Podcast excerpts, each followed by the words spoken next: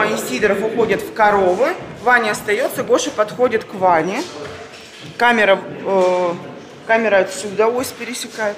И дальше у нас, собственно, мы видим фаны коров. И здесь, и здесь кто-то может остаться из групповки нашей, которые записались. Значит, смотри, мы проведем его вот так. А, Женечка, Что вы снимали здесь? А, Мы сейчас снимаем сериал, который называется, пока рабочее название, «Быть комиком». Это про школьника, которому 15 лет, он учится в девятом классе и э, в тайне мечтает э, стать известным комиком. И ходит в стендап-клуб. И в какой-то момент решается выступить. У него там сложная ситуация в семье, ревность к там, маме, ну, точнее, ревность э, к другим детям, дети другие приемные, неприятие как бы, происходящего. И это какая-то попытка его переложить всю свою проблему, ну, точнее, не переложить, а, скажем, отрефлексировать так, чтобы через иронию справиться с со своими переживаниями. Ну, в общем, делают так все стендап-комики. Мне так стало казаться. Будет смешно или грустно? А будет и смешно, и грустно, и страшно, и неприятно. У нас просто очень острые тексты существуют. У нас есть стендап, там, например, про религию. Ну, по мне ничего такого, но, а, но он острый. То есть какие-то, наверное, люди могут м, оскорбиться, не знаю. А ты сама пишешь тексты и для стендапа тоже? Мы пишем вместе с автором с моим, Зака Абдрахманова ее зовут. Вот она документалист, и мы вместе с ней писали сценарий, а тексты стендапов мы позвали писать а, Женька Сидорова. Это такой, как бы известный в узких кругах комик. Ну, может быть, сейчас уже скоро будет в широких. Он у нас снимается, играет сам себя и а, написал все стендапы для наших героев. Будет сколько серий? Восемь серий по 25 минут. И где выйдет?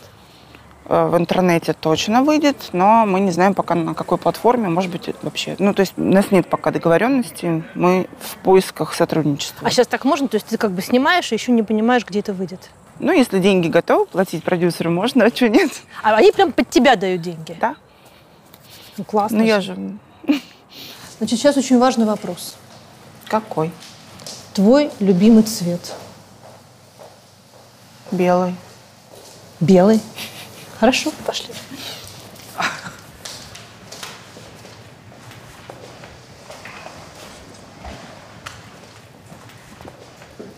Все будет белое. Рили? Да. Можно поменять мнение? Можно. А, в смысле, фон будет Да. голубой тогда? В Википедии про тебя написано, что у тебя год начала карьеры, значит, 2010 и, значит, по сю пору. И получается, что до 28 лет тебя как будто бы не было. Ну, в 2007 у меня был снят первый документальный фильм. Это, наверное, начало игровой карьеры имеет в виду? Ну да, Википедия. Википедия оценивает только игровую карьеру. А, ну да. А что хорошо, а что было до 26 лет в твоей жизни? Был телек, э, был театр, Телек Краснодарский. Краснодарский телек, да. Я, ну, я сначала играла в театре, потом я поступила на заочное в университет культуры, и стало понятно, что мне надо работать. Ну, то есть мне стало понятно, я хотела работать. И устроилась ассистентом на утренние эфиры прямые. Знаешь, ты человек, который титры выпускает э, на этих, там, Вася Пупкин, большая шишка. Вот. Потом я с этого ассистента доросла до э, главного режиссера худ-программ. Но меня всегда донимала мысль о кино, и я вынырнула из э, телевизионного, телевизионной истории. Она меня стала дико раздражать в какой-то момент своей, знаешь, такой... Ну, во-первых, там нужно было все время всем угождать, и, и все время все одно и то же делать. И как-то я поняла, что из этих штанишек выросла, и мне хочется, что мне нужно больше гораздо, что мне нужно высказываться. А высказываться в телевидении очень сложно. Ну, если ты не, там, не какой-то крупный там, серьезный журналист или как-то там еще. Все-таки так или иначе ты работаешь в каком-то формате, да, и меня это стало угнетать очень сильно. Ты же из Краснодара. Я с Краснодара, да. Что у тебя? Я с, Крас- я с Краснодара, ты сказала. Я с Краснодара. Ой, я с Ростова. Ты в себе чувствуешь, что ты краснодарская? Ну, нет. Ну, как бы, может, я лукавлю, но я не хотела бы. А так ты не хотела бы или не чувствуешь? Ну а что, Краснодарская это про что? Ну, это про Темперамент? южность, да, про темперамент, про то, что тебе лучше, когда солнце и хмурит. Нет, нет, нет, нет. Мне кажется, что темперамент у меня это я спокойный человек, совершенно не вспыльчивый, не нервный, принимающий все. Ну ладно. А, ну пусть. Вот, то есть у меня нет такого какого-то прям во мне. И жару не люблю теперь. А ты там у них на герой?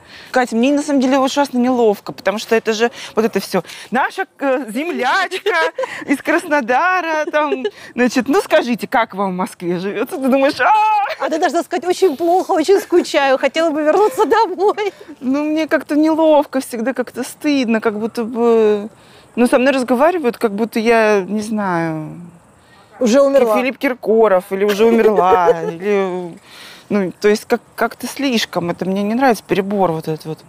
А мама?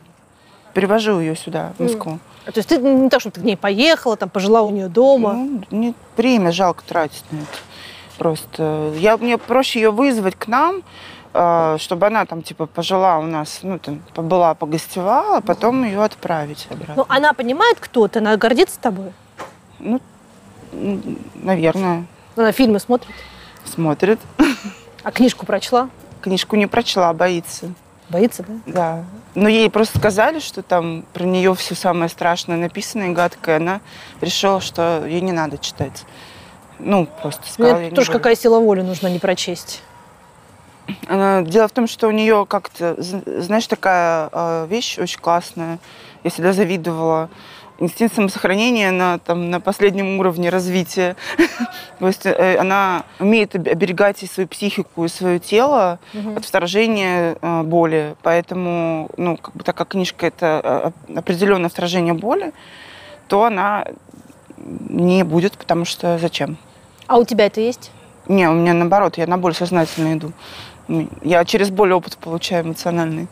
Ну, не в смысле я вены режу себе, конечно, но э, эмоциональный опыт э, плюс боль – это огромный э, опыт для человека, который занимается искусством. Мне кажется, что на него нужно сознательно идти, чтобы уметь потом чувствовать его в героях, в людях, в... распознавать конкретно, что перед тобой, с чем ты сталкиваешься. А если ты эмоционально не получаешь этот опыт, у тебя как будто бы и связи это не возникает с человеком. Ты можешь вспомнить свой первый день в Москве? Вообще? Ну, когда ты переехала. А, переехала? Да. Или приехала? Ну, приехала с пониманием, что ты останешься. А, с пониманием, что останусь, я помню, да, этот день я ехала поездом, плацкарте. А, в этом вагоне, а, весь плацкартный вагон был забит призывниками. Вот. И мы ехали с подругой, и мы были единственные девочки во всем вагоне, и они всю ночь ходили мимо нас, а мы лежали на боковых полках, она внизу, я вверху, и мимо моего лица ходили призывники, которые пытались, они, они, они, ну, что-то пытались сделать, в общем, с- с- то с моим лицом, то с- то если отворачиваешься что-то с волосами или со спиной, в общем. И была какая-то такая эйфория, мы слушали песню «Моя любовь, Москва», были совершенно абсолютно очарованы и страшно романтизированы городом. Как сказать, у меня не было такого, что я собрала чемоданы и переехала. Я наездами как-то вот у меня было. Когда у меня уже было ощущение, что я буду здесь жить, еще не было у меня своей, там, своего места. Я жила у своей подруги, в ее комнате, мы спали с ней в одной кровати, и я только ну, планировала то, что у меня будет работа, и я буду способна снимать квартиру. Потому что до этого, ну, как-то вот у разных, разных, разных, на перекладных. Я еще моталась Краснодар-Москва все время, а, потому что я снимала кино. Когда я начала снимать док, я снимала в Краснодаре. А там все важные встречи, работа, БВ у меня было в Москве. И я как бы жила какое-то время на два города. И когда я уже окончательно приехала, это был вот, ну, как раз момент, когда снимался фильм «Шапито шоу». После «Шапито» я уже начала жить в квартире собственноручно снятой. А док ты снимала, это ты уже училась в разбежке? Да, да, Как да. ты туда попала? Моя близкая подруга училась вместе с Лерой Германикой на одном курсе. И она мне рассказывала про Марину страшные вещи. У них такой был курс, там был и игровое кино, и док соединен. И игровое кино вел Финченко, а Разбежкина вела док. И Финченко был добрый Гендель для них, для всех, а Разбежкина какая-то, значит, в общем, лютая, высмеивающая все змея, не знаю, не знаю. Она мне все время рассказывала про то, что она, значит, э, своим доком замучила всех, и что вот такая она строгая, и такая вот какая-то. И мне стало так интересно, что я решила, что, в общем, это, наверное, то, куда мне надо. Через боль. Через ее. Потому что у меня никогда не было никакого момента неприятия, потому что как только я увидела Марину, я сразу не влюбилась и поняла, что вот как раз тот человек, который, наверное, способен дать мне этот эм, импульс для того, чтобы э, путь в кино для меня открылся, потому что я работала на телевидении до этого, и у меня не было никакого шанса оказаться в кинематографе, как я себя думала. Она как проводник меня провела в док, потом в игровое. В игровое уже не она, это я уже сама. Но а она не ревновала, что ты ушла в игровую? Ой, конечно, слушай, она всегда достаточно болезненно относится к людям, которые бросают док и уходят в игровой, потому что, во-первых, это путь невозвратный, как правило. А, во-вторых, док гораздо круче. Ты тоже так считаешь? Я определенно. Просто ну, для меня все было поле эксперимента в любом случае. И игровое я начала свое снимать только ради того, чтобы проверить, вообще могу я вообще хоть что-то делать, кроме дока. И потом, надо сказать, наверное, а, я немного устала от эм, непредсказуемости вот этого документального кино, когда ты э, начинаешь снимать, не знаешь вообще, закончишь ты или нет его, и как ты закончишь, каким оно будет. Хотелось, что ли, власти банально, ну, в смысле власти, контроля над э, ситуацией, над тем, какое кино получится у тебя. Бля, да ты ебанешься оттуда! Ебаный ты! Ебать, бля, Нарис! Порява! Костян, ты ебанутый! Давай фотки скорее, пока стою! Там все пропитано ложью и мазутом. Так ты написала, комментируя совершенно выдающийся материал Лены Костюченко и Юры Козырева в «Новой газете», и приписала, что у тебя, когда ты этот материал читала, все время были флешбеки от съемок комбината «Надежды» тоже в Норильске. О чем речь? Ну, в принципе, с первого дня, как только мы приехали в этот город, там как-то стало сразу настолько страшно от, от того, что, ну, в общем-то, действительно все тщательно делают вид, что Город э, супер благополучный. А на самом деле в нем живым людям находиться нельзя. Свет, открой дверь, пожалуйста. Ну, ветерок хоть. А тебе какой сегодня ветерок нравится? Папа? Хлорный или серный? М? В каждую секунду ты чувствуешь, э, что от человека там вообще ничего не зависит, что все время тебя врут про все на свете, э, что э, люди живут просто в аду настоящем, и сами себе врут, что они живут в прекрасном городе на земле, готовы отстаивать и защищать его честь. Но э, у нас было много неприятных историй во время съемок, вплоть до угроз физической расправы. То есть там настолько городу не понравилось, что какая-то у них э, группа снимает э, независимая ни от чего. У нас были исключительно частные деньги. За нами там ездила машина, все время наблюдала, нас там преследовали, нас хотели отобрать материал, нас хотели на нас в сети организовывалось э, нападение местными жителями. Они сначала приехали на первый съемочный день, журналисты, типа, ой, мы снимем сюжет, как у нас киношники снимают. И они сняли наши лица, э, мое, там, э, главных героев, мужа. И э, каждый день в вестях они показывали нас говорили, что вот эти люди приехали снимать порно, наш город, и они хотят наш город оболгать, не ходите к ним в массовку, если вы их встречаете. Там. В общем, они настраивали город против нас, и у нас были такие штуки, что когда мы снимали, там, например, на остановке заводской, а, на оператора начали нападать какие-то три мужика, что типа вот вы тут приехали, и у нас не было защиты, потому что, а, как правило, на съемках дежурит а, ну, кто-то полиция там или вообще врачи скорой помощи, особенно на каких-то опасных э, сценах. Э, у нас не было ни оцеплений, никто вообще не захотел нам помогать, потому что не то, что не захотел, а было директивно спущено от Норникеля, э, спущен приказ не помогать, не содействовать нам в съемках никак. Единственные люди, которые нам хоть как-то помогали и давали погреться и подключиться к их электричеству, это была мечеть, которым было, видимо, плевать. То есть все то, о чем пишет э, Лена, это все в реальности Абсолютно. было уже, уже тогда? Абсолютно это было всегда. Это город как казарма? Да, абсолютно там было так всегда. Лена, конечно, э, там столкнулась э, с гораздо большей проблемой, чем съемки да, в городе, с гораздо... Ну, она столкнулась с этим городом в ситуации ЧП. Да, да. Да, мы столкнулись с городом в ситуации более-менее для него как бы стабильной, но так или иначе, конечно, они все методы использовали ровно те же самые по отношению к нам. Поэтому я не знаю, как мы ноги унесли оттуда. А потом, я знаю, что у фильма были проблемы из-за того, что там есть мат, который ты отказалась вырезать. Угу. Но были ли проблемы с э, прокатом и вообще с показами этого фильма из-за того, что там есть Норильск, Нет. который не выглядит городом мечты? Нет, так как у фильма не было проката в принципе, то никаких проблем с прокатом не было ни у Норильска, ни у кого бы то ни было еще. Но при этом у фильма офигительная судьба. Когда вышел закон о запрете э, мата, да, угу. он прям попал как ядрышко в этот самый в луночку. И э, вся пресса вообще, которая только называет себя прессой, они все написали, что-то сделали, какие-то материалы по поводу этого фильма. И поэтому, конечно, он стал э, известен своей вот этой вот ну, запрещенностью, скандальностью. Хотя, ну, он много поездил по миру, по фестивалям, но нигде не вызывал такого страха перед речью или там перед... Ну, то есть люди смотрели как на просто кино, только у нас в России все такие, что это? Куда ломишься? Ты что? Тут, пацаны палятся, Светка. Ты что?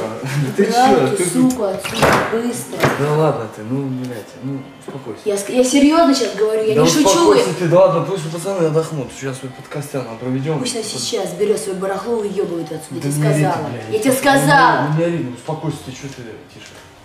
Надюша, здравствуй. Привет. Пацандре, принимаем мясо. Кто повлиял на тебя как на личность, на формирование твоей личности? Марина. Марина и э, Боря Хлебников. А с Борей как вы познакомились? На фестивале мы с ним познакомились, где был мой первый фильм документальный. Такой фестиваль, ты наверняка его помнишь, он уже не существует, кинотеатр «Док». Угу. А Боря там был отборщиком фильмов. И у меня первый мой фильм оказался там в конкурсе и какой-то занял что-то место. Не сказать, чтобы мы сразу стали дружить, но как-то приятельствовали до той поры, пока он не стал меня куда-то вот, ну, вовлекать в какие-то вот эти процессы съемочные. И дальше... А вовлекать, ну это же не каждого человека ты можешь вовлечь. То есть это что-то должно случиться, какая-то химия между людьми. Э, ну, наверное, она случилась в каком-то смысле, да. То есть мы как-то поняли, что похожий вкус, э, например, к кино, это очень сильно влияет на выбор соратников, как бы похожие вкусы. Ну, в принципе, легкость в общении, интерес в разговоре и так далее. Потом про меня все стали говорить, что вот, ну, там, Наташа там классно снимает, или там у него как-то, ну, там классно думает. И он начал меня называть сначала, я у него на двух картинах работала вообще как просто человек, который массовку разводит. Он не доверял бригадирам массовки, они все время ходили как деревянные. Я была приглашена для того, чтобы э, люди ходили как люди, ну, как бы все делали как люди. И я ему там второй план разводила в, в двух фильмах «Пока ночь не разлучит» и вот «Долгая счастливая жизнь» в нескольких сценах. Угу. А потом он пришел ко мне с идеей написать сценарий, и мы с ним вот через э, какое-то время написали аритмию. А как это выглядит? Вы берете, там, не знаю, чемодан, едете в Таиланд, и пока все купаются, вы сидите такие, пыхтите и делаете сценарий? Или, или, или ну, как? Таиланд — это завиральная идея, конечно. Мы сделали вид, что мы поехали в Таиланд писать сценарий. Я просто слышала эти слухи. Да-да-да, мы пару утр подумали о сценарии. И немножко пообсуждали. Но вообще э, мы выделяем какое-то время для сессии, да, такое вот. Мы садимся, например, э, неделю или две недели. Желательно, конечно, уехать из Москвы, потому что это очень непросто э, отключиться от всех остальных людей И мы садимся и начинаем просто ну, разгонять, разгонять, разгонять. Я записываю, мы что-то придумываем.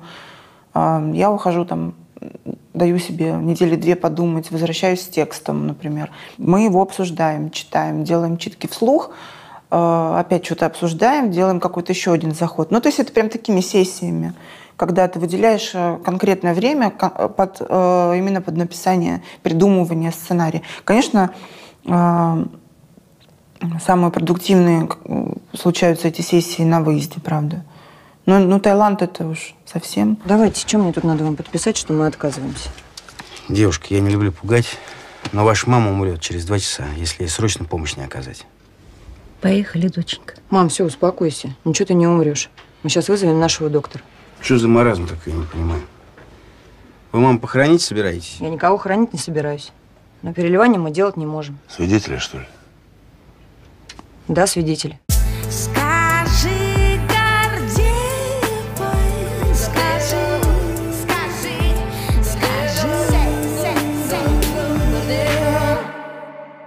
Несколько лет назад э, издательство журнала «Сеанс» выпустило твою книгу рассказов. Феноменальная книга, и я ее вот зачитала до дыр.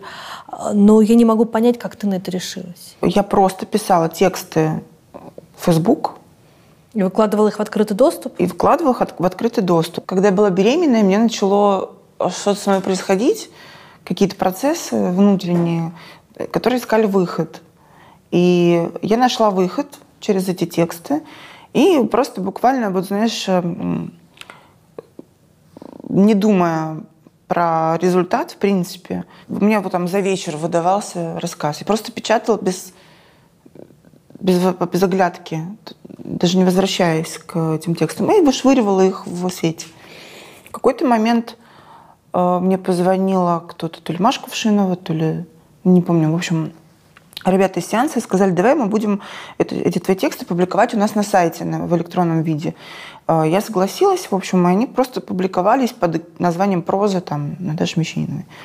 А идея именно книги, печатной книги, она не у меня возникла. Мне не казалось, что это вообще в принципе может стать книгой, потому что я не считаю это литературой.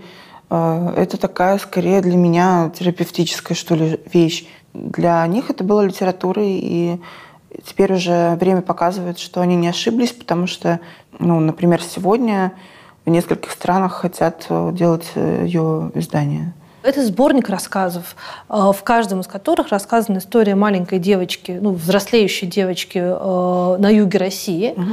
которая абсолютно беззащитна перед миром, перед своей мамой, которая то ли обманывает ее и не хочет ей говорить правду, то ли себя обманывает и не хочет себе говорить правду о том, что отчим насилует эту девочку. Это абсолютный душевный стриптиз.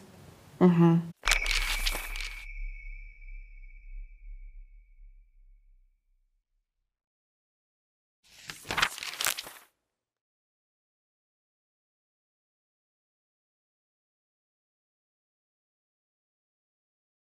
Тебе не было страшно, что ты вот сейчас вообще вот так откроешься угу. и ничего больше не будет? Не будет... Э... Тебя? Нет, нет. У меня было ровно наоборот.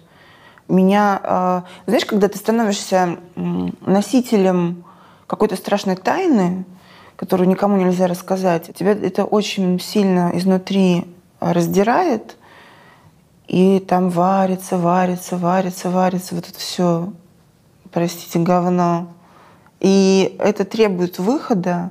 Главное, ты понимаешь, что пока это вот это в тебе все вот это вот кипит, ты не можешь, э, на самом деле, у тебя все все время как-то обиженная позиция, какой-то вот это вот незрелый мозг, какой-то ты какой все время не выросший как будто бы. Для меня это была такая штука, что мне просто надо было, чтобы э, вот этот страшный маленький секрет перестал быть страшным маленьким секретом, а стал просто вот, ну, вот так.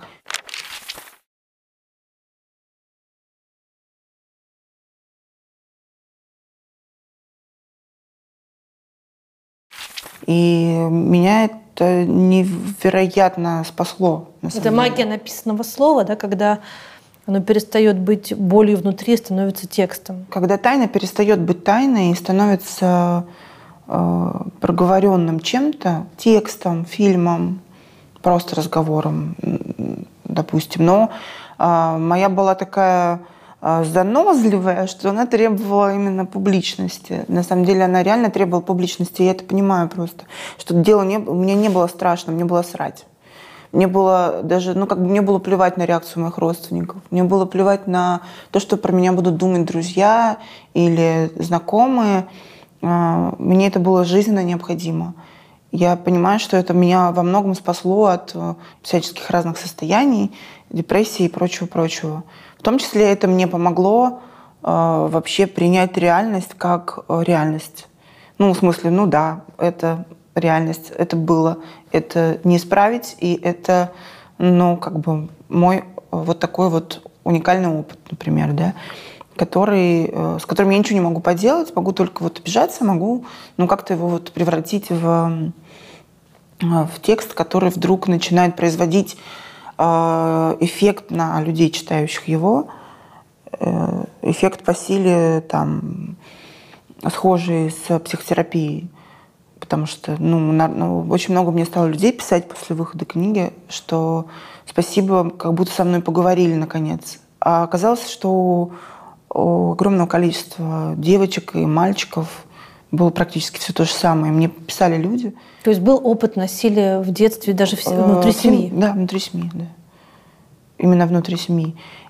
И недавно мне тоже вот э, кто-то из мужчин сказал, что я, конечно, ну, типа, не девочка, и много со мной тоже там происходило насилие в семье, и ты первый человек, которому вообще это говорю. А ему, типа, 42. Я слышала, что после выхода книги, через какое-то довольно короткое время, ты стала помогать одну, одному из молодых фондов, который занимается помощью детям, пережившим Мгм. насилие. Это не фонд еще даже, они вот только сейчас планируют стать фондом. Это проект, э, который называется «Тебе поверят», и его основатель Юлия Титова. Она сама пережила в детстве насилие от отчима, причем там в каком-то совсем раннем возрасте, и решила вот сделать э, этот проект для того, чтобы помочь как тем, кому, знаешь, уже типа под 50, а люди никак не могут избавиться, так и тем, кто в данную секунду находится в состоянии опасности. А ты им как помогаешь? Я не то чтобы пока еще как-то помогла, но я вот хочу снять короткий метр для ф- аукциона экшен, чтобы для их фонда получить деньги, потому что а, у них э, очень много обращений, и нужны, нужна оплата специалистов, хотя бы тех же, да, там как-то оплата помещений и так далее. А правда ли, что у каждого режиссера должны быть свои артисты? Один артист переходит из фильма в фильм, и фильма в фильм, иногда их больше Это от бывает. лени все. А, это От лени все. Что некоторые артисты, с которыми я консультировалась перед интервью, мне- мне говорили, и попроси ее э, сказать, почему она меня не снимает э, в своих новых фильмах. Кого? Ну, Да её. я всех, я, ну, у меня пробы проходят всегда. То есть э, бывает, конечно, такое, что, как в случае «Сердцем мира», я писала роль под Степу. Но это тот случай, когда он выступил полноценным соавтором, и то, что мы вместе придумывали, оно напрямую касалось его. То есть оно было какой-то частью его жизни, реальной. Поэтому было странно сказать, а теперь иди, я буду пробовать с других актеров.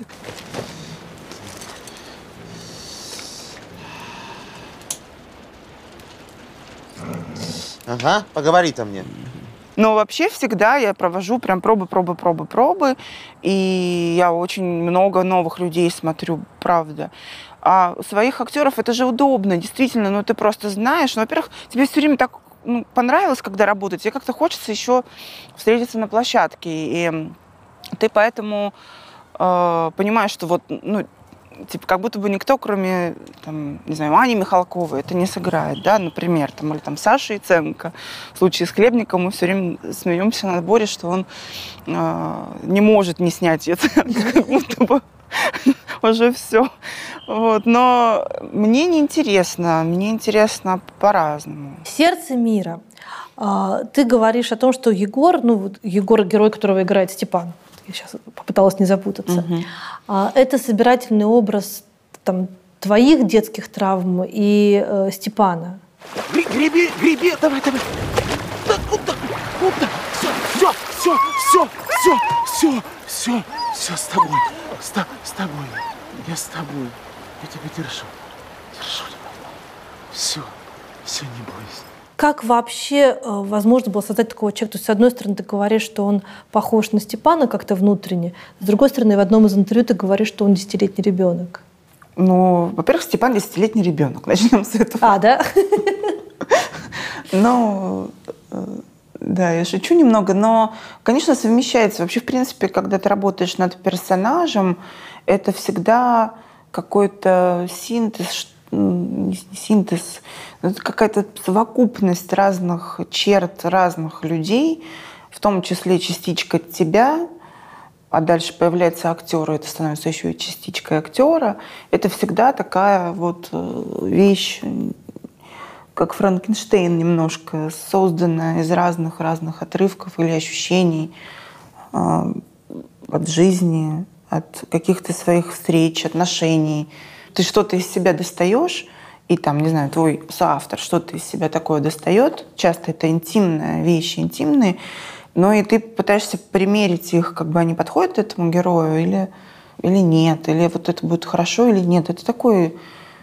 Ну, то есть он может быть одновременно кем угодно. Все. Все. Не, не плавать. И ходить не умеем. Ну ничего. Мы ж научимся. Мы научимся. Мы научимся. Ну, ты когда попала вот в этот внутренний мир э, охотников, э, замкнутого, в общем, пространства, людей, которые лучше понимают зверей, чем людей во многом, да? Что самое большое, что произвело на тебя впечатление? Все не то, чем кажется со стороны. Меня это очень удивило, э, когда мы начали общаться с э, охотником, который консультировал нас во всех этих делах, ну и, в общем-то, приоткрыл какую-то дверь в свой мир.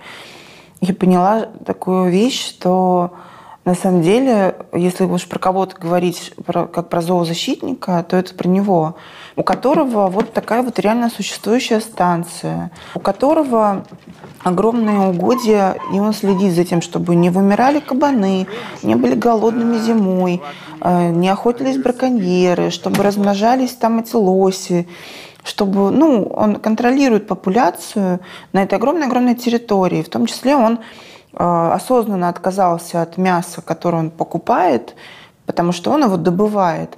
И это, сука, честнее, как бы вот честнее, чем ты в меховой шапке с плакатиком. Давайте, значит, э, не будем там лисоник э, грызть. Здравствуйте. Здрасте. Помните нас? Мы к вам в прошлом году приезжали. Что надо? Мы хотим посмотреть на ваших лис. Какого переляга я тебе должен что-то показывать? А зачем вы нам хамите? Слушайте, мы с вами нормально общаемся. А вы знаете, что вы нарушаете права диких животных? И мы имеем полное право зайти и посмотреть. Дети, идите домой. Это не та история, что он там ловит в лесу э, лесу и ее там лишает ее там вольной жизни. А, Это совершенно ну, во-первых, там большая часть лис, они с пушных ферм, которые вообще на шубы идут. А Какая-то часть лис, это а, там есть у нее три молодых лисы. А, Он нашел погибшую мать, которая в какой-то драке по- погибла, и эти лисята ползали по лесу, и он их взял к себе. Выкормил их там из бутылочек с молоком, и они там у него живут 12 лет, в приро- в природе 2-3 года живут. Тут на самом деле даже дело не в этом, а дело в том, что человек супер честно относится к вот к, ну, ко всем этим а, вещам. Если я ем мясо, я его добыл, да? Если я вышел там на зверя, вот я, я могу умереть. Ну, потому что если ты То идешь... это поединок. Это поединок. Даже если ты с ружьем, это ну, как бы все равно это поединок. При том, что он действительно по-настоящему без лозунгов, криков и прочего э, заботится об этом лесе. Без, ну вот физически, физически это делает. И на меня это произвело какое-то очень глубокое впечатление, потому что, ну, я не знала, например. Мне казалось, что там ты пив-пав там, да, ну, вот это все. И сидишь такой в шкурах. Ну, это... А в шкурах сидят другие люди, оказывается. Поскольку все-таки мы на гриме, я хотела спросить, у тебя какие взаимоотношения со своей внешностью? Ну, и вопрос. Ну, ты паришься? М, Паришь, да. Ты себе нравишься? Ну, скорее нет. А что не нравится?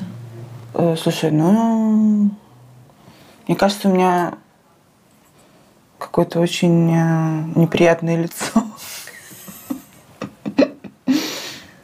Твое внутреннее, как ты себя видишь внутренними глазами, не совпадает с объективностью. И это драма. Когда я смотрю, ну, если нет зеркала, то мне кажется, что я выгляжу так, а на самом деле выгляжу по-другому. А как, как, как, как тебе кажется? ну, как-то поприятнее, как-то, как-то, не знаю, романтичнее, наверное, может быть. Ну, то есть мне как будто бы кажется, что у меня другое лицо, а потом я смотрю на фотографию и думаю, о, господи, это же... А ты в детстве в какой-то момент хотела быть актрисой. Да, да, да. Что ты делала? Я играла в театре.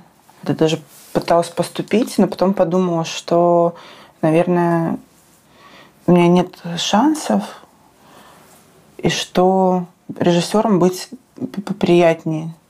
Ну, потому что ты аккумулируешь вокруг себя процессы, которые можешь сам реализовать. А у актеров очень зависимая профессия, они не могут зачастую, особенно к- там, начинающие актеры, судьба предлагает только либо смиряться, либо как-то ну, выпрашивать у нее подарки. Ну, ну, так. А ты Степу дома утешаешь? У них же там у актеров два состояния. Пиздец, меня никто не снимает, и пиздец, сколько работы. Ну, вот сейчас второй это, вариант у нас происходит. А до этого было много моментов, когда у него не было работы совсем, были депрессии, было вот это ощущение, что, наверное, никогда уже не будет ничего. Ну как, ну понятно, что, конечно, я не- не- стараюсь не стоять в стороне, как-то мы разговариваем про то, что все может измениться. Но мое утешение, наверное, самое главное, то, что я его снимаю. Э, То, что я могу... ну, то, что я верю и считаю его талантливым человеком, и то, что я могу ему, собственно, дать работу. Как бы такая... Не просто психологическая помощь, а достаточно ну, практическая. А вы познакомились, когда ты была плейбеком на Шапито шоу, Да, да, да, да. а он был актером Да, все-таки. да, да. Но это, в общем, неравный брак получается. Ну, плейбэк это человек, который там Ну, показывает ну, дудни, нет, да? подожди, но я уже сняла э, первый свой документальный, два документальных фильма, три. Так. Извините, я уже была режиссером. Просто я должна, я хотела попасть в игровое кино. Мне нужно было получить производственный опыт. И я работала плейбеком не потому, что это мое призвание. Сейчас все плейбеки обиделись, кстати. Э, Очень многие люди, работающие плейбеком, хотят стать либо операторами, либо, ну, так или иначе, как-то куда-то. Вот. Для меня это был способ понять изнутри, что происходит. Я также работала хлопушкой, например, на одной картине Марины Александровны Развешкин. Так. Вот. И когда мы познакомились, э, он э, посмотрел мое кино документальное и ну, как-то относился ко мне уже не как к девочке на плейбэк, а как-то вот, типа... Поэтому все нормально с этим. Ну, это производственный роман все-таки, да? Ну, такой экспедиционный, да. Переросший вот в брак. В этом году нам 10 лет, кстати. Вау. Мгм. В «Сердце мира», помимо всего прочего, одна из самых красивенных э, эротических сцен современного русского кино, на мой взгляд. Вау. Да. Класс. Но я не могу себе представить, как ты снимала собственного мужа с другой женщиной вот в эти... Ну, ну, она офигительная сцена. Это было очень страшно. Кстати, ты первый, кто задает этот вопрос. Да? Да. Все стесняются просто. Не знаю, либо стесняются, либо это кажется неважным, либо это кажется, ну, профессия, что. Это на самом деле очень травматичная была э, вещь для меня, для всех участников этого процесса, потому что Яна, которая ну, тоже, в общем, понимает, да, что происходит. Э, Степа, который, вот, значит, там жена перед плейбеком, а тут это, и, и, и я, у которой э, мозг разделился на две половинки. Одна – это женщина, которая кричит «Остановитесь, суки!» А вторая – это режиссер «Давай! давай, Еще дубль!» Ты можешь. Еще дубль. Вот так. Я просто помню, как это мы в каком-то... Мы на самом деле все выпили коньяк, потому что было невозможно. Он был еще холодно. В целом это какая-то удивительная вещь. Ты знаешь, э, это не имеет отношения к ревности. Это какое-то очень мощное визуальное впечатление, когда, в общем-то, ну, тело твоего мужа, да, там, губы, там, не знаю, руки, и тело... Как-то ты сидишь и думаешь, что, происходит вообще, ребята? Кто это придумал?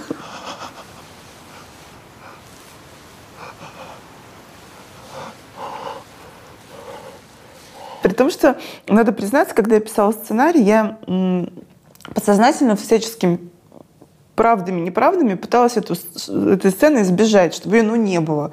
И так, и эдак, я, значит, придумывала много всяких нагромождений, почему нет, А, прежде чем просто честно признаться себе, что я этого тупо боюсь. Просто не как художник, а как женщина. Я боюсь этого. И мне надо просто вот взять и переступить через себя в этом смысле и пойти честным путем творца, который, ну, то есть я поняла, что если бы это был не Степа, то я бы, конечно, обязательно, это проверочное слово. А если не Степа, то ты бы поставила эту сцену? Конечно. Все. И дальше ее пришлось сделать всем, и потом как-то все переживали по этому поводу, э, но недолго. На, на монтаже ж потом еще ретравматизация. постоянно у меня даже включалось такое, как только эту сцену запускает мне режиссер монтажа, она еще медленная такая, я так сразу... Я в сон сразу. А, но судя по книжке, э, ты э, никогда не думала о том, что ты вот так вот счастливо выйдешь замуж и будешь 10 лет жить, э, с- ну, в общем, с принцем. У меня было полное ощущение, что я не э, должна заводить семью, детей. И, в общем, наверное, не было никогда веры в то, что я могу быть счастлива в браке. Но при этом я совершенно спокойно заводила все отношения. Там, то есть у меня не было такого барьера. Я не жила в ситуации, когда ты боишься любви, не подпускаешь к себе мужчину. Нет, все в этом смысле у меня было нормально, но я никогда не хотела заходить вот эту вот, переходить границу э, своей какой-то типа свободы. А, И мне казалось, что все мои отношения временные. Но это как-то прямо изменилось, когда я Степу встретила. А правда, что у вас со Степой есть парные татуировки лисы? Вот, да. А почему лисы? А, это после «Сердца мира». Мы поехали в Таиланд, и, и я, и он, мы хотели сделать татуировки, но мы не знали, а, какой конкретно рисунок нам бы хотелось. А после «Сердца мира» стало понятно, что нам надо набить лис. И мы приехали в Таиланд и нашли там мастера, и у, него на этом же месте леса просто в другой технике. Но концепция такая же, лес, произрастающий из ну, лисьего. Ну, то есть лес внутри, короче, лисьего контура.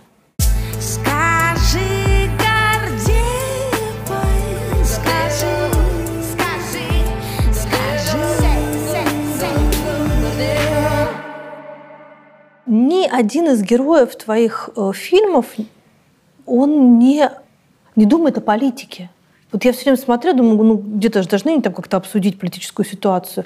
Такое ощущение, что им глубоко плевать, кто вообще в стране президент и что с ним будет. Судя по твоему интервью, ты как-то тоже там не сильно озабочена текущим политическим режимом. Ну, я как-то пыталась пылать страстями политическими, но для меня это плохо закончилось, потому что я не люблю тропу войны, я не могу, ну, то есть я пытаюсь э, быть наблюдательной и э, во многом безоценочной. Когда-то, вот там, в 2014 году, когда вся эта была история с Крымом, там все, меня, я помню, как я вскочила на коня и вот эту ша- шпагу, да, как все достают, я ее тоже достала. В Фейсбуке. Я, я остановиться не могла. Я просто помню, что уже все, уж конь сдох там, все, а я все это. И а, для меня это какая-то такая вещь, ты знаешь, когда ты внутри, ты как будто слепнешь, ты как будто приняв какую-то сторону или, или какое-то мнение за, за правильное, э, ты э, перестаешь быть наблюдательным. А тебе важно оставаться наблюдателем? Абсолютно, да, конечно. Мне очень важно оставаться а, с хаосом, с пониманием хаоса. Вот для меня э, хаос это самое комфортное состоянии. То есть не, не, не я в хаосе, а я понимаю, что мир в хаосе, и так и надо. Ну, в смысле, что я могу разглядывать и фиксировать э, внутри себя кучу каких-то явлений или людей и запоминать их безоценочно, чтобы потом их э, ну, откуда-то там доставать. А если я нахожусь э, внутри борьбы, я не могу этого делать. Я тогда воюю. Должен ли э, мастер культуры иметь какую-то внутри себя политическую позицию? Мне вообще кажется, что человек не должен иметь политическую позицию. Ну, в смысле, он может или не может. Я не думаю, что кто-то вправе требовать от человека принять какую-то сторону, потому что когда наша страна позиция на красных и белых, это же было чудовищно. Ты не мог быть ни с кем, ты должен был быть с кем-то обязательно. И э, это очень э, э, для меня неправильное состояние и совершенно недопустимое требование. То есть ты имеешь право, у тебя может не хватать просто тупо душевных сил на это. Ну, в смысле, ты можешь быть и таким, и таким, каким угодно. Просто я имею в виду, что люди друг от друга не должны требовать вот этого вот с кем ты за Путина ты или против Путина. Ты... Это как вот как ты красный или белый. Я крестьянин, я в деревне, я рыбак, я не...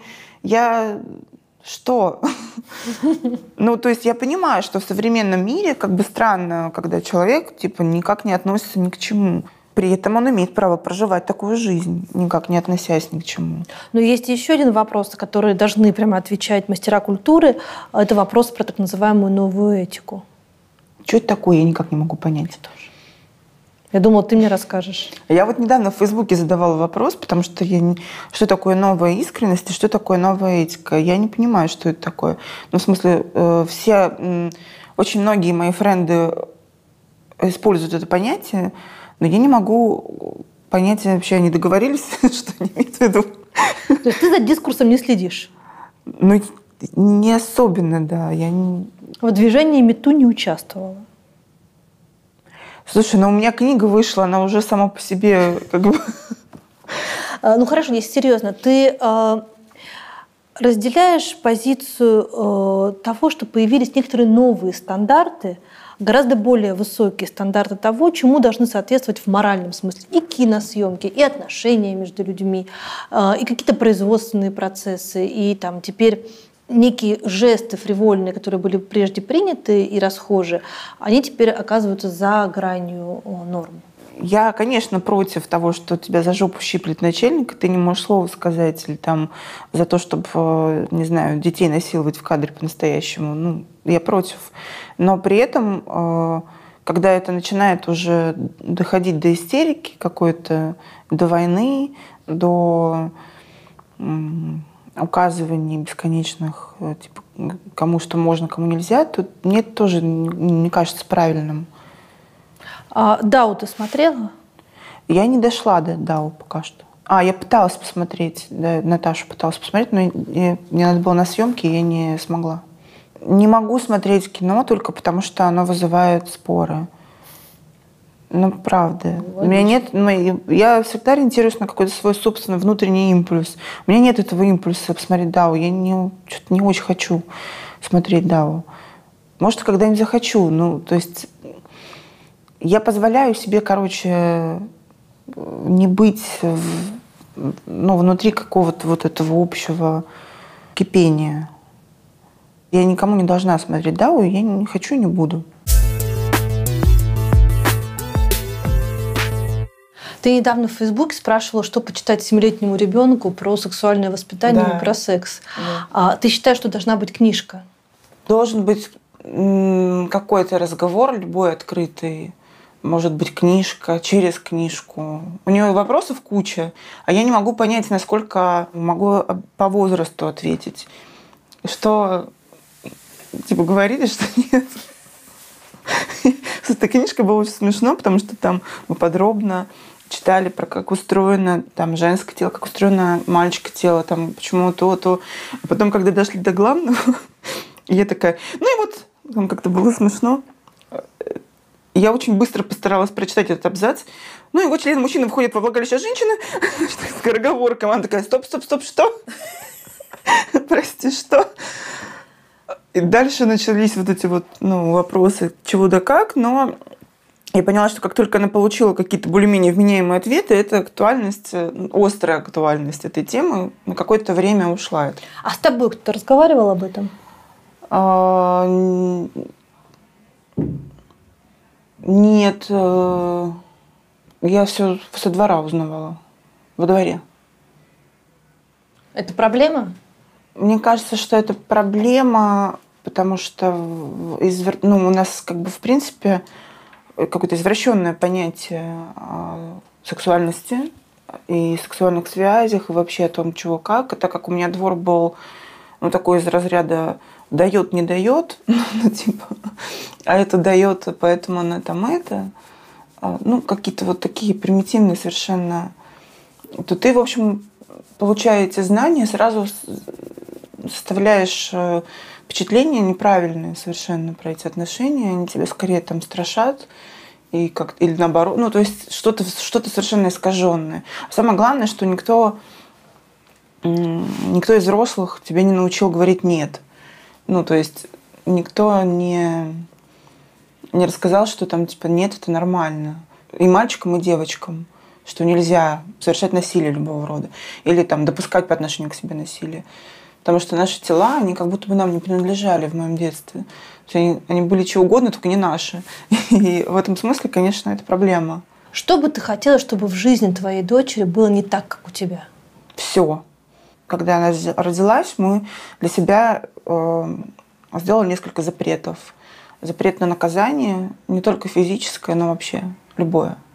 Ну, то есть забрать мультики тоже наказание, и мы запретили себе это делать. Э, запрет на отрицание чувств, ну, в смысле, да не придумывай, да ладно, да не больно. Я стараюсь это фиксировать, чтобы все-таки не с позиции власти разговаривать, а с позиции человека, договаривающегося о чем-то, чтобы научить именно договариваться, а не действовать силой, в том числе эмоциональной. Да. Получается? А, Но это, это трудно, это такой прям путь становления прежде всего себя как родителя. Но когда я вижу какие-то дает результаты, я прям думаю, класс, что вот, ну, я прям вижу, откуда это, например, появляется, как она общается со сверстниками, например, как она взрослого человека не боится, может сказать, знаете, что я не буду. Ну, то есть какие-то такие, ну, что я не хочу иметь настроение, ну, какие-то права на вот эти вот какие-то свои чувства, да. Мы решили, что мы будем, э, наоборот, поощрять это и взращивать. Но и она реально не знает, что такое наказание. То есть, если что-то происходит, э, что... Ну, если она косячит, что что? Ну, а, а я даже не знаю, что она там коси- ну, что косячит. Ну, разбила чашку, ну, случайно упала. Ну, Ну нет, ну, например, она там э, наврала. Наврала, значит, у этого есть причина. Значит, в них надо разобраться, в этих причинах. Почему наврала? Может, она чего-то боялась. Может быть, она, ну, как бы хотела приукрасить реальность. А, вот это вот еще запрет на вранье. Вот э, я э, всегда сейчас... Я сейчас как будто белую пальто надела и рассказываю, как детей надо воспитывать. Да, да, расскажи. Но я старалась всегда и говорить правду. Даже если это правда, ну, типа, зачем? Можно ведь соврать. Но все равно э, как-то вот хотелось... э, наверное, в моей жизни было слишком много лжи от взрослых, от родителей. Все время ты живешь в какой-то вот этой паутине. И мне хотелось какой-то честности. Она это видит и тоже практически, она вообще практически не врет никогда. Ей, в общем-то, ну, типа, незачем. Потому что она, наверное, не боится, что ее, типа, поругают, и не боится наказания. А Она может прийти и сказать, мам, я тебе хочу признаться. Вот там, а что там? А, вот я вот подарила то, что мне папа запретил дарить. Я подарила, короче, мальчику а, там какой-то дорогой робот-динозавр. А он его взял в унитаз его окунул, он испортился, и все. Дальше там можно разговаривать про то, что, наверное, папе будет обидно, и, наверное, так не надо делать на будущее, все такое. И это работает гораздо более действенно, чем ты начнешь э, там как-то ребенка подавлять, наказывать и все такое. Я правильно помню, что однажды, ка- вскарабкавшись на какую-то огромную гору со своей подружкой, ты загадала желание стать великим было режиссером. такое, Это да. правда. Да-да-да. А что такое великий режиссер? Как ты поймешь, что ты уже им стала? Но у меня такая была формулировка, что, ну, как бы, если типа я оказываюсь а, в какой-нибудь энциклопедии по кино, то типа это значит я э, достигла успеха. Но это глупость же, конечно. Ну, ты уже там. Я не, не читаю Ну, сейчас. не, ну, уже да. Не, ну я знаю, что в, в ГИКе, наверное, где-то в, в- вот в этот курс современного кино там какие-то мои внесены фильмы. По-моему, «Комбинат надежды», по-моему, даже. Вот. Ну, ну, для меня тогда, понимаешь, для меня вообще все ворота были закрыты. Я э, зачем ты сказала в, это- в космос, что мне надо быть великим режиссером, а не просто режиссером. Ну, видимо, раз уж залезли на гору, надо это по полной. Ну, чтобы себе примерно представлять, вот три великих режиссера. Тарантино, Так. ну, Рязанов. Так. Ну их так много. Ну, Давай пять. давай список. Ну, давай, хорошо, десять. Ну, мировые имена, это же... Не, ну, как бы есть партия Тарковского, есть партия Германа. Тут же понятно. Ой, я что-то ни в какой, по-моему, не оказалась. Ни, ни той, ни в той, ни в той. То есть мимо. Их не берем в список. Но для меня нет. Ну, не знаю, ну, я признаю их то, что это великие режиссеры. Просто тут вопрос вкуса мне просто не нравится. Так, конечно, они великие. Ну, в смысле, Михалков. Михалков абсолютно великий человек. Абсолютно великий. Человек или режиссер? Режиссер, конечно. Просто мне кажется, что снять так много очень крутого кино, это прям не каждому дано. И, э, конечно, у него какой-то невероятный талант. И когда я смотрю его старые фильмы, они про людей все, они очень правдивые про людей. Ну, я не буду там сейчас комментировать, что происходит сейчас с его фильмами, но просто, видимо, у- каждого там режиссера есть какой-то свой этот запас. Или там, не знаю, даже не запас. Дело не в запасе, дело в чувстве реальности и времени. Мгм. Наверное, даже вот скорее в этом. Но э, я считаю, что он великий, да, Михалков. Есть ли какой-то фильм, про который ты жалеешь, что не ты его сняла? Чудеса Аличи Рарвахер. Вау. Круто. Такое все бы хотели снять. Да, наверное. Что ты будешь делать, когда ты устанешь от кино? Я не планировала устать от кино. Ну, Не знаю, может, ничего. Может быть, просто жить. Все зависит от денег, короче. Если не буду, то могу ничего. Ну, может, продюсировать начну, не знаю. Ну, вообще, это на самом деле не очень моя история. Как сказать, мне уже, в принципе, сейчас э, так или иначе кто-то пытается предложить э, историю продюсирования или сопродюсирования э, в каком-то смысле. Я иногда помогаю сценариям дойти до финала, скажем так, чтобы там их запустить. Но мне как бы само продюсирование не очень интересно, в принципе. Вообще заниматься чужими сценариями это так неприятно. А если я устану от своих, ну я не знаю, я не думала про это. Сценарист — это такой социопат, который сидит дома и фантазирует значит, ну, в рамках придуманных им миров. Режиссер — это деятельный человек, который пришел на площадку, этому отдал команду, этому отдал команду. Вот мне очень нравится, когда, значит, в рацию ты говоришь, да, вот Да-да-да. матюгальник, кресло, всё, ну, в общем, какое-то взаимодействие с, э, с людьми. А, как эти два типа совершенно разных человека могут сочетаться в тебе? В чем проблема-то? Ну как, ну, ты по, по четным числам ты социопат, а по нечетным Ну ты... нет, ну я поснимала, устала, такая, ну вас пойду попишу. Потом сижу, пишу, пишу, думаю, как-то мне не хватает э, чего-то вот движухи какой-то. Но это как человек тусуется и в семье живет. Это же тоже тут с детьми, а тут пошел, ну, там, загулял на три дня. Но то же самое, съемки, ты пошел, у тебя есть потребность какая-то в этом вот процессе. Процесс, который нельзя, э, я это называю сплав по реке, знаешь, когда тебя уже несет, и ты уже точно не, не можешь развернуться назад и причалить, тебе надо просто справляться с поворотами. Ну, как-то, насколько ты вообще способен это делать. Это съемки. А сценарий, это ты такой хочу туда, хочу сюда.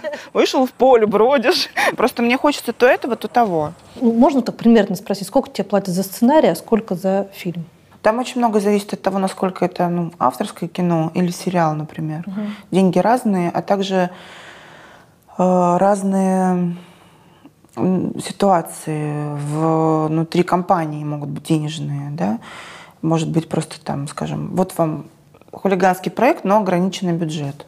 И ты просто делаешь, потому что тебе это интересно. А, бывает так, что вот вам много денег, и ты тоже делаешь, что тебе интересно, но только задорого. Это такие... э, А сколько конкретно, но м, за авторское кино где-то там миллион восемьсот за сценарий, два, вот примерно так. И э, за режиссуру что-то типа тоже три, например. Авторское, да. А есть ли какой-нибудь проект, который бы ты не согласилась снимать ни за какие деньги? Из существующих? Вообще в целом, да. Вот что может такое тебе предложить, что ты не будешь делать? Да миллион всего я отказываюсь ни за какие деньги. Ну, какую-нибудь глупость. Не знаю, но я не хочу, например, снимать по чужим сценариям э, с продюсерской волей. Какой, какой бы ни была тема, мне неинтересно э, делать кино, которое как будто бы знает, что надо зрителю.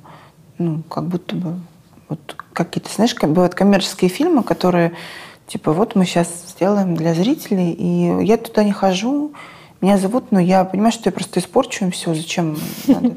Правда ли, что когда ты работаешь над сценарием, ты чуть-чуть все время выпиваешь? Ага, все время, да. Что, правда? Да. А где вот эта вот грань? Как себя остановить вот между тем, как ты ну, чуть-чуть подбухнул, бу- а, а- и тем, когда ты уже лежишь... Ну, вот, перестаешь писать просто, уходишь спать, возвращаешься, перечитываешь и понимаешь, а, вот тут уже все, да, это ладно, это мы вычеркнули, а, А, вот да? тут нормально было.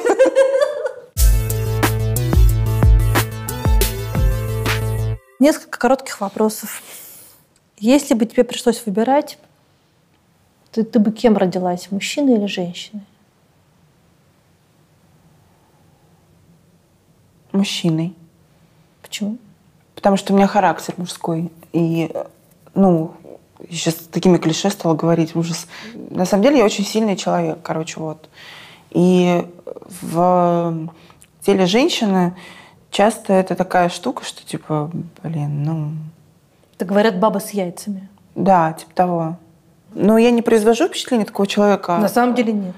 Э, Я знаю, да, но это все обманчиво. Вот, на самом деле я с серьезными большими яйцами, по сути, и, может быть, наверное, мужчиной мне было бы классно. А чем вообще на самом деле вот, ну, глобально отличаются мужчины от женщин? Рожать не надо, это первое. Так. Месячные не идут. Так. Одни плюсы. Вообще. Но, с другой стороны, работа все время заставляет жена, тоже как-то не очень. Сейчас пошли патриархальные стереотипы. Слушай, на самом деле я не знаю, но я так сказала, ты мне такой выбор дала, мужчиной или женщиной. Просто интересно, наверное, было бы побыть вот мужчиной, вот что. Ну, если перестать шутить на, на тему патриархата. А как ты думаешь, могла ли бы стать женщина президентом России? Запросто. Но только это надо, чтобы в головах что-то поменялось. Если бы ты стала президентом России, ну, гипотетически, какие бы первые три указа ты бы сдала? Опять ты меня политику тянешь за руку. Не-не-не, это может быть социалка. Не знаю, Кать. Мне кажется, что какой-то любой указ, он настолько за собой влечет каких-то последствий, что нужно прям очень взвешенно это делать. Сейчас от балды скажу, перенести Москву в Сочи, просто море рядом. Но вообще, в принципе, я не знаю. Вот вечно вы за Краснодарский край свой топите. Перенести Москву в Азов. Там тоже море рядом, Ростовская область. Там комары. Что важнее, милосердие или справедливость? Милосердие. Все. Спасибо. Спасибо тебе, меня аж ладони вспотели. У меня вспотела спина. Просто. Без огня, без в оконных узорах Город сказка на рис, город снежных просторов.